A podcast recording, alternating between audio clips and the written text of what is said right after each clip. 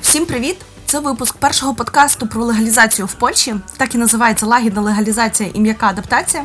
Мене звати Юлія Ігрунова. Я є польським кадровиком, а також співвласником кадрової юридичної фірми Юлан.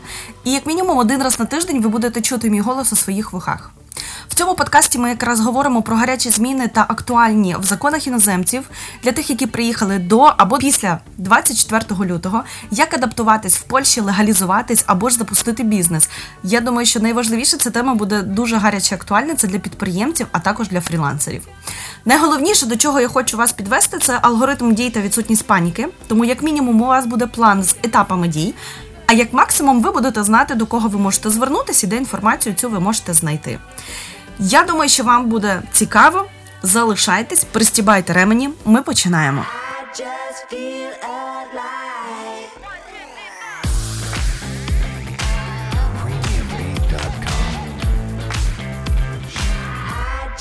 І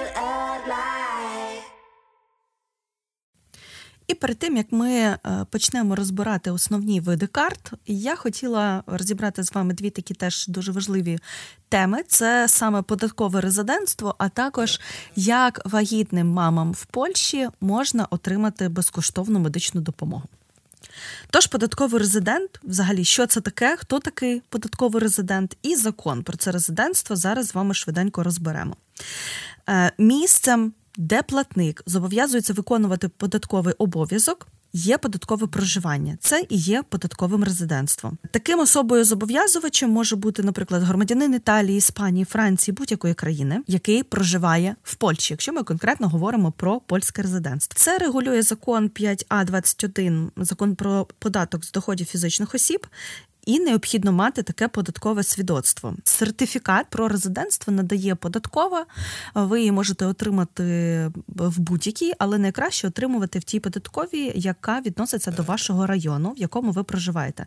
Наприклад, якщо ви проживаєте у Варшаві недалеко від Рондо В'ятрачна, це є район Прага, то ви йдете в податкову Варшава Прага. Документ такий надається дуже швидко. На протязі 14 днів загально можете отримати, іноді можете отримати швидше. Для цього потрібно оплатити податкову оплату. Це 17 злотих. Якщо ви берете представника, тобто повномоцніка, то оплачуєте додатково ще 17 злотих за повномоцніцтво. І е, даний сертифікат ви берете конкретно на ту країну, на яку вам потрібно. Тобто, наприклад, якщо ви хочете е, Україні показати, що ви не будете оплачувати податки там, бо ви є польським польським податковим резидентом, ваші інтереси знаходяться в Польщі, то ви вказуєте в заяві країну України. Якщо ж ви виїжджаєте в делегацію там Німеччину, Францію, Італію в інші країни Європейського союзу, то відповідно вказуєте ту країну, куди ви будете вирушати. Тож хто може стати податковим резидентом Польщі?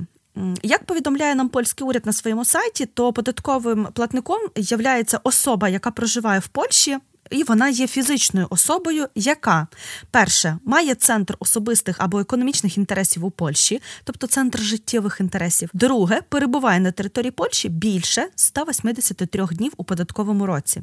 І після виконання однієї з цих умов платник податків вважається податковим резидентом у Польщі. І таке податкове резидентство воно якраз означає, що ми сплачуємо податки в конкретній країні. Якщо ми живемо на дві країни, наприклад, дуже багато таких іноземців, які приїжджають приїжджають все ж таки тимчасово до Польщі, аби заробити якісь гроші, то таке податкове резидентство дозволяє визначити так звану необмежену податкову відповідальність. Це саме означає, що ви повинні сплачувати податок як у країні податкового резидентства, так і в місці, де ви проживаєте або працюєте. А щоб не сплачувати таке подвійне оподаткування, варто перевірити, чи країни, з якою ви є громадянином та в якій ви знаходитесь, є договір про уникнення подвійного оподаткування, наприклад, як це в Польщі з Україною. Україною. А от податкове місце проживання ви вже можете змінити, отримати дуже легко статус податкового резидента іншої країни. Також в Польщі вирізняють е, два види е, податкової відповідальності: це обмежена та необмежена. То що це мається на увазі? Е, центром взагалі особистих інтересів вважається серед іншого наявність сім'ї в Польщі, діяльність пов'язана з соціальною, громадською, культурною або політичною діяльністю, наприклад, приналежність до організації, так як зараз, наприклад, коріння відновлюють е, польське, білоруси дуже часто. З іншого боку, е, і такі економічні інтереси включають ще підприємницька діяльність. Тобто, якщо ви реєструєте підприємство в Польщі, то ви вже автоматично стаєте польським е, резидентом податковим. Володіння інвестиціями, кредит власність якогось майна. Це все є економічними інтересами. І відповідно до цього податковим резидентом може бути, наприклад, громадянин Німеччини, який переніс свій бізнес до Польщі або відкрив свою компанію в Польщі. Далі, якщо ми читаємо в законі про податок з доходів фізичних осіб, доходами, отриманими на території Польщі, вважаються доходи від е, роботи, яка виконується на території Польщі на основі службових відносин трудових відносин, надомної роботи, кооперативних трудових відносин незалежно від місця виплати винагороди. Діяльність, яка здійснюється особисто на території Польщі, незалежно від місця виплати винагороди, тобто неважливо, де вони вам її виплачують, якщо ви це робите на території Польщі особисто. Господарська діяльність, те, що я говорила, це підприємство, нерухомість, яка знаходиться на території Польщі, в тому числі продаж такої нерухомості. Отож, обмежена і необмежена податкова відповідальність, що це таке? Особа, яка проживає на території Польщі, підлягає обов'язку сплати податків за вищесказані доходи. Це називається обмежена податкова відповідальність, тобто особа, яка є нерезидентом. Відповідно до третього, е, до третьої статті пункту першого закону про податок е, від фізичних е, осіб з доходу, фізичні особи, якщо вони проживають на території Польщі, підлягають оподаткуванню всі свої доходи незалежно від місця їх джерела. Це вже є необмежене податкове зобов'язання. Коротко, ми з вами розібрали. Якщо у вас будуть якісь запитання, ви їх можете задати. Посилання буде вказане. А ми переходимо з вами до наступної теми. І друга тема нашого подкасту це як отримати безкоштовну медичну допомогу для вагітних жінок. Що хочу сказати, найважливіше це кожній майбутній мамі в Польщі надається безкоштовна медична допомога, і тут незалежно від того, чи вона застрахована чи ні. Це право впливає точніше, випливає з Конституції стаття 68 пункт 3, яка стверджує, що такий догляд має надаватися жінці протягом всієї вагітності та через 6 тижнів після пологів. Тому це також догляд у післяпологовому періоді. Також ем, було видано постанову Ради міністрів від 18 липня 2008 е, року про спосіб та порядок фінансування медичних послуг з державного бюджету, якою передбачено, що фінансування цих послуг здійснюється за рахунок коштів держбюджету, тобто вас безкоштовно забезпечує держава. Чи має лікарня або клініка право відмовити в прийомі незастрахованої вагітної народжуваної жінки? Ну, дивіться. Кожен медичний заклад, який має договір з Національним фондом охорони здоров'я, в Польщі ви його чуєте під назвою НФЗ, не має права відмовити в прийомній вагітної або породіллі, якщо цього вимагає стан її здоров'я.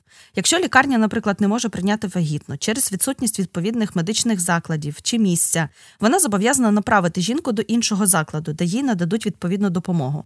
Такі випадки бувають дуже рідко, але, на жаль, вони бувають ем, і. Ем, насправді бувають, що в лікарні немає місця, тому вас перекеровують.